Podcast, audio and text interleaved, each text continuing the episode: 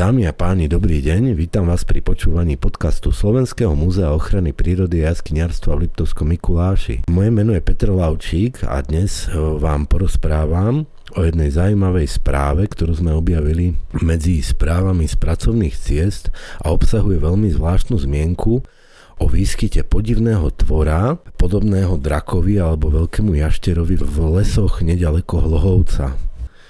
O tom, že jaskyniarský prieskum a vlastne ani žiadny iný terénny prieskum by nemal byť len úzkým sledovaním nejakých vybraných parametrov s klapkami na očiach a nezaujímom od čokoľvek iné, nás presvedčila práve táto správa zo služobnej cesty dnes už nebohého jaskyniarského pracovníka nášho múzea Mikuláša Erdéša z roku 1970.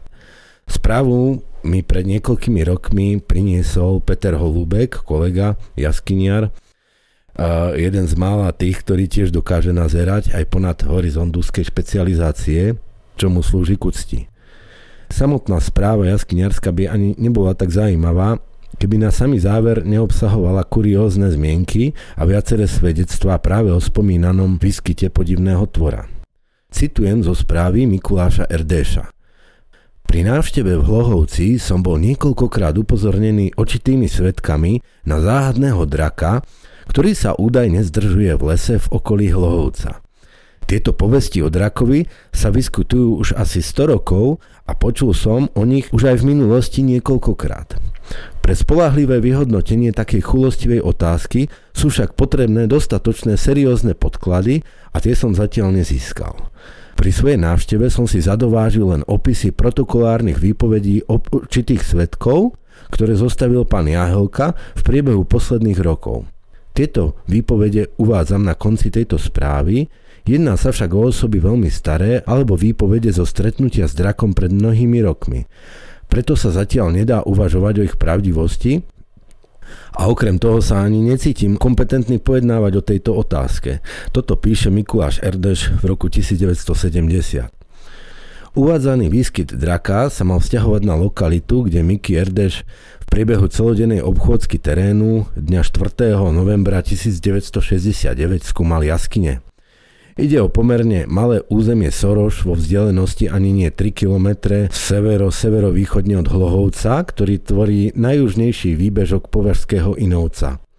Oblasť je ohraničená z juhu cestou Hlohovec Topolčany a zo západu cestou Hlohovec Tepličky Horné trhovište a vytvára mierne zvlnenú krasovú planinu s nadmorskými výškami okolo 260 metrov, okolo 90 metrov nad úrovňou váhu.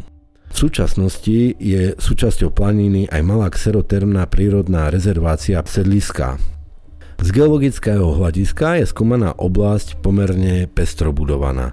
Prevládajú tu svetlošedé triasové vápence, no okrem nich sa tu vyskytujú súvislé polohy vápnitých ílov, slienitých vápencov, ďalej kremenné diority, kremence, pestré bridlice. Ostatné nižšie položené časti tvoria pestré íly, neogénne štrky a piesok. Z jaskyniarského hľadiska toto územie tvorí len malý výbežkovitý ostrov vápencových hornín v nekrasovej oblasti. Napriek tomu tu Mickey Erdős e, opísal 10 menších jaskyniarských lokalít spolu so zmienkami o predošlej speleologickej činnosti v okolí Hlohovca. Ako som už spomínal, k správe boli pripojené aj získané informácie o údajnom drakovi, ktorý sa vraj objavoval na týchto lokalitách. Všetky protokolárne výpovede o tomto zvláštnom fenoméne vám teraz ocitujem.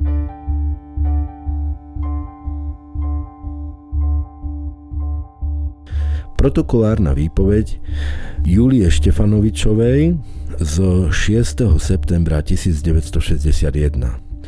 Dolu podpísaná týmto vyhlasujem, že asi pred 14 rokmi som videla jedného tvora podobného na jaštera, asi 2 metre dlhého s veľkými očami. Stalo sa to takto. Išla som do Vinohradu cez háj smerom na tepločky. Keď som prišla do hlbokej lesnej cesty, Videla som na medzi tej cesty vyhrievať sa toho tvora. Ja som sa veľmi nalákala a vrátila som sa oblúkom po druhej ceste. Utekala som, lebo som sa bála, či neuteká za mnou. Toho tvora videli na tom istom mieste aj druhý.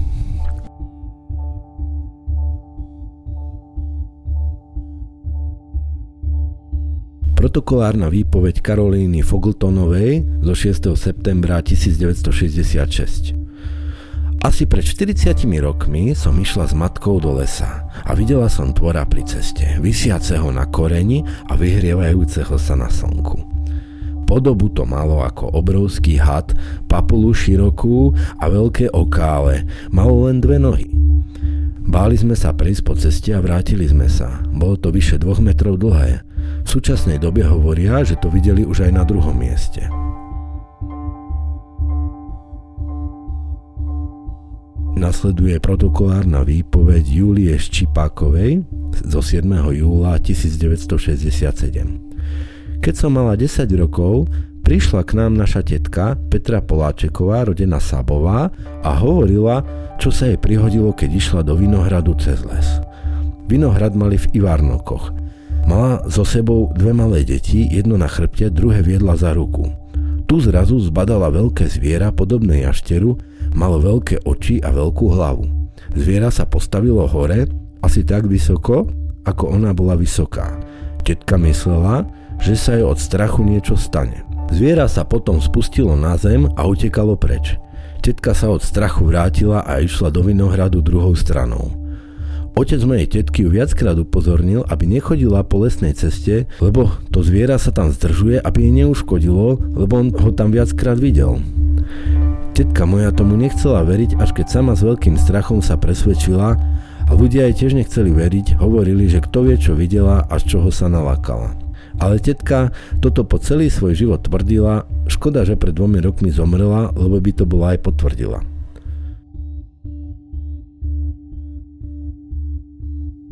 Ďalšia výpoveď je protokolárna výpoveď Tomáša Kubaštu, 79-ročného zo 4. augusta 1967. Minulý týždeň, dňa 25. júla 1967, išiel som do Jalšovského lesa zbierať liečivé byliny. Ako som sa predieral cez húštinu lesa, mohlo byť tak okolo obeda, natrafil som na 3-4 kusy skaly a na jednej som videl, ako sa vyhrieva ohromne veľké zviera, podobné jašteru, farby šedo-čiernej.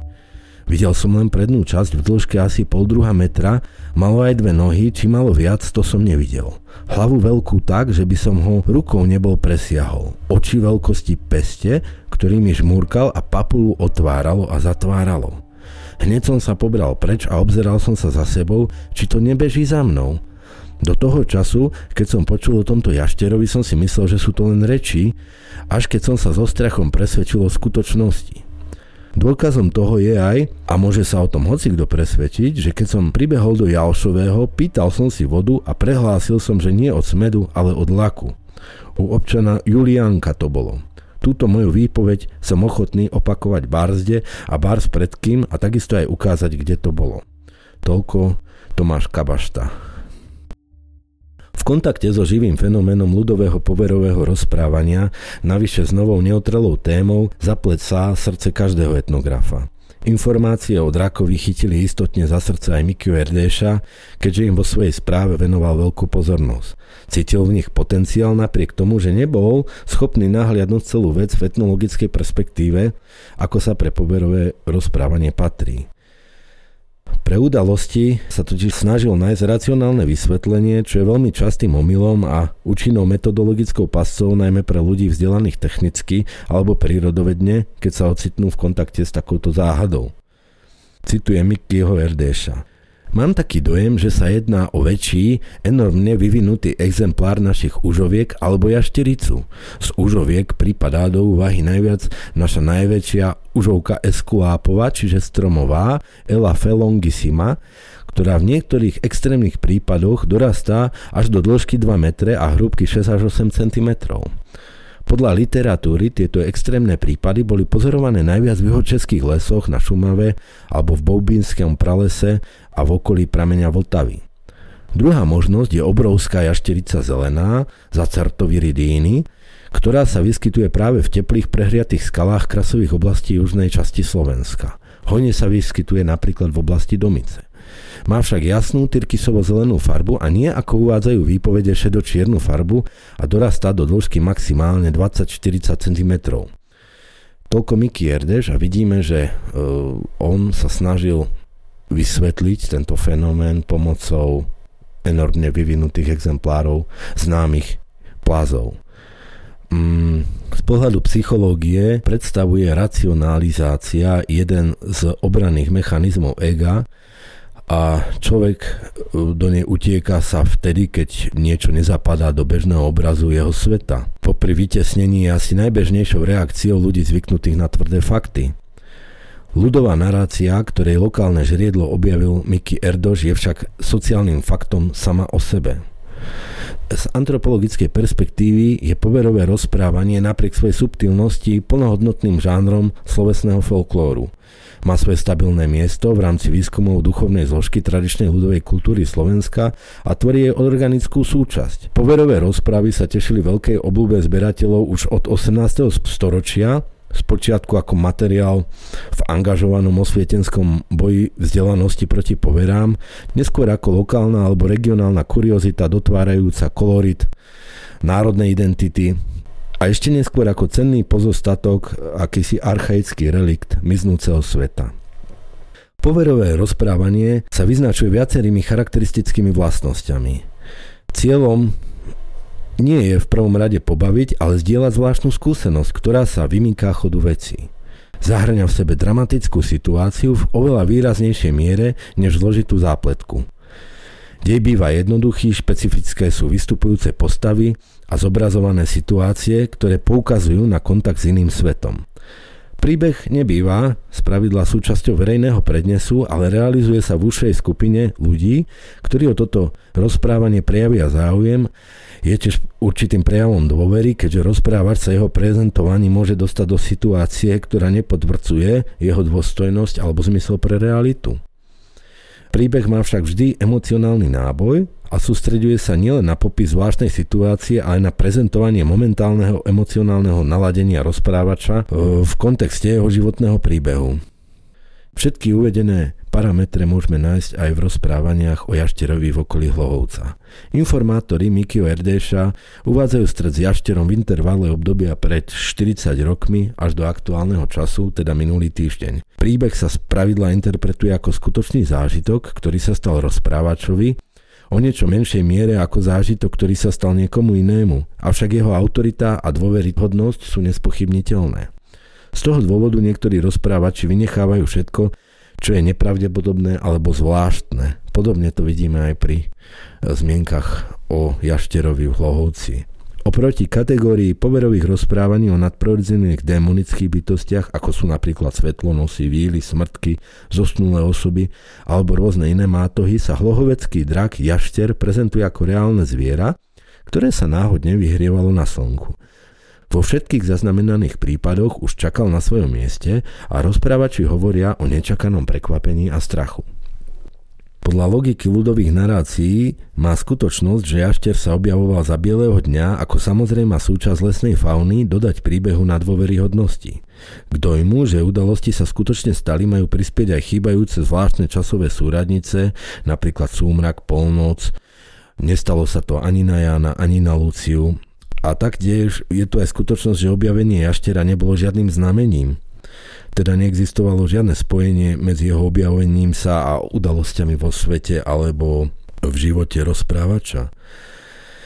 Z výskytu zvierat v poverových rozprávaniach spomeňme napríklad bieleho psa, ktorý personifikuje dušu zosnulých a po nociach zavše sprevádza osamelých chodcov, nejaký úsek cesty, prípadne iné psisko s očami jak tanieriska, ktorý sa v noci vynára akoby odnikial na vydesených pocestných s podobným tanatologickým kontextom a mal ohlasovať smrť.